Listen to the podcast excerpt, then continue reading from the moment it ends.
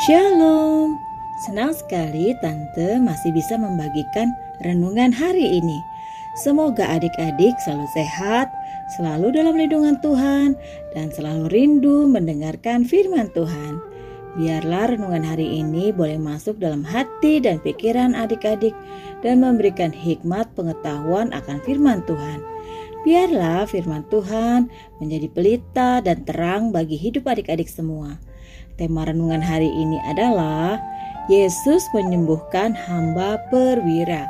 Dengan bacaan Alkitab dari kitab Perjanjian Baru, kitab Injil Matius pasal yang ke-8 ayat 5 sampai 13. Mari siapkan hati mendengarkan bacaan firman Tuhan. Lipat tangan, tutup mata, kita berdoa. Tuhan, saat ini kami hendak mendengarkan firman-Mu.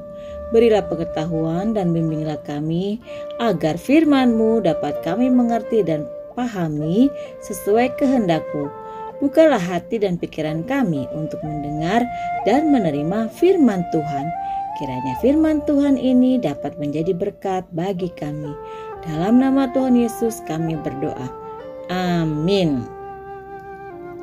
Matius 8 ayat 5 sampai 13 dengan judul perikop Yesus menyembuhkan hamba seorang perwira di Kapernaum.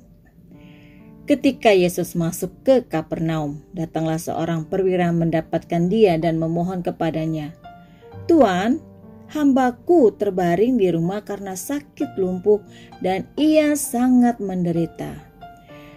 Yesus berkata kepadanya, Aku akan datang menyembuhkannya.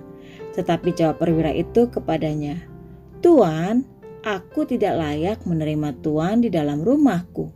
Katakan saja sepatah kata, maka hambaku itu akan sembuh. Sebab aku sendiri seorang bawahan, dan di bawahku ada pula prajurit. Jika aku berkata kepada salah seorang prajurit itu pergi, maka ia pergi, dan kepada seorang lagi datang, maka ia datang, ataupun kepada hambaku kerjakanlah ini, maka ia mengerjakannya.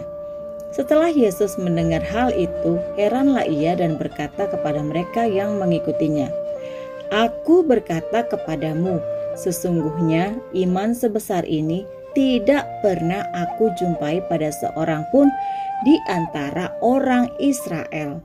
Aku berkata kepadamu, banyak orang akan datang dari timur dan barat dan duduk makan bersama-sama dengan Abraham, Ishak, dan Yakub di dalam kerajaan sorga. Sedangkan anak-anak kerajaan itu akan dicampakkan ke dalam kegelapan yang paling gelap. Di sanalah akan terdapat ratap dan kertak gigi.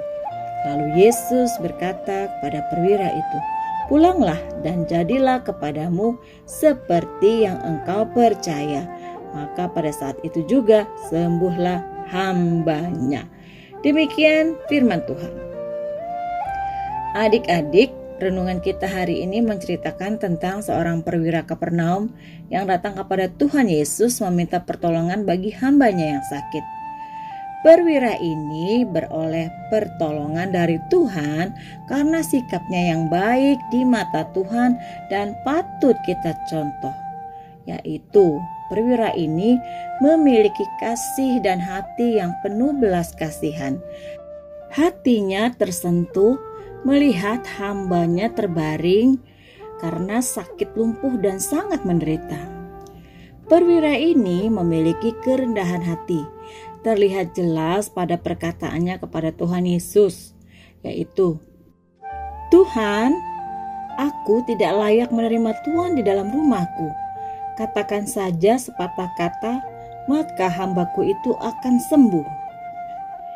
Perwira ini juga memiliki iman yang besar. Cukup dengan kata-kata dari Tuhan Yesus saja, dia yakin hambanya pasti sembuh. Nah adik-adik, perwira tersebut sangat percaya bahwa kuasa dan belas kasih Tuhan tidak terbatas oleh ruang dan waktu. Kapan saja dan di mana saja, Tuhan sanggup menyembuhkan siapa saja Tuhan Yesus tidak pernah menjamah hamba yang sakit, tetapi cukup melalui perkataannya saja. Tuhan Yesus sangat heran dengan kepercayaan perwira tersebut. Adik-adik, perwira itu memohon belas kasih Tuhan bukan untuk dirinya sendiri, tetapi untuk hambanya. Perwira itu juga berbelas kasih kepada hambanya dan percaya Tuhan sanggup menyembuhkan.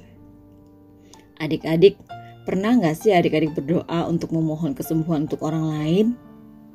Pertanyaan ini hanya bisa dijawab oleh adik-adik sendiri. Apabila belum pernah, mungkin adik-adik bisa belajar untuk mendoakan orang lain saat ada yang butuh pertolongan. Pertanyaan selanjutnya, apa yang mendorong adik-adik mendoakan mereka? Seperti perwira dari Kapernaum yang mendoakan hambanya karena terdorong oleh belas kasih saat melihat hambanya yang sakit terbaring karena lumpuh, adik-adik juga pasti memiliki belas kasih di dalam hati karena setiap orang yang percaya kepada Tuhan pasti di hatinya memiliki kasih yang dari Tuhan. Mari kita ucapkan bersama-sama. Aku mau berdoa untuk orang lain seperti Tuhan Yesus. Sekali lagi, aku mau berdoa untuk orang lain seperti Tuhan Yesus. Mari kita berdoa. Bapa di surga, terima kasih Tuhan selalu berbelas kasih kepada semua orang. Tuhan tidak pernah pilih-pilih kasih. Mampukan kami agar peduli kepada orang lain, turut mendoakan yang sakit atau butuh pertolongan. Terima kasih ya Tuhan, dalam nama Tuhan Yesus. Amin. Demikian renungan hari ini. Mulai sekarang, adik-adik juga mau belajar untuk mendoakan orang-orang di sekitar adik-adik yang sedang sakit atau butuh pertolongan. Tuhan Yesus memberkati.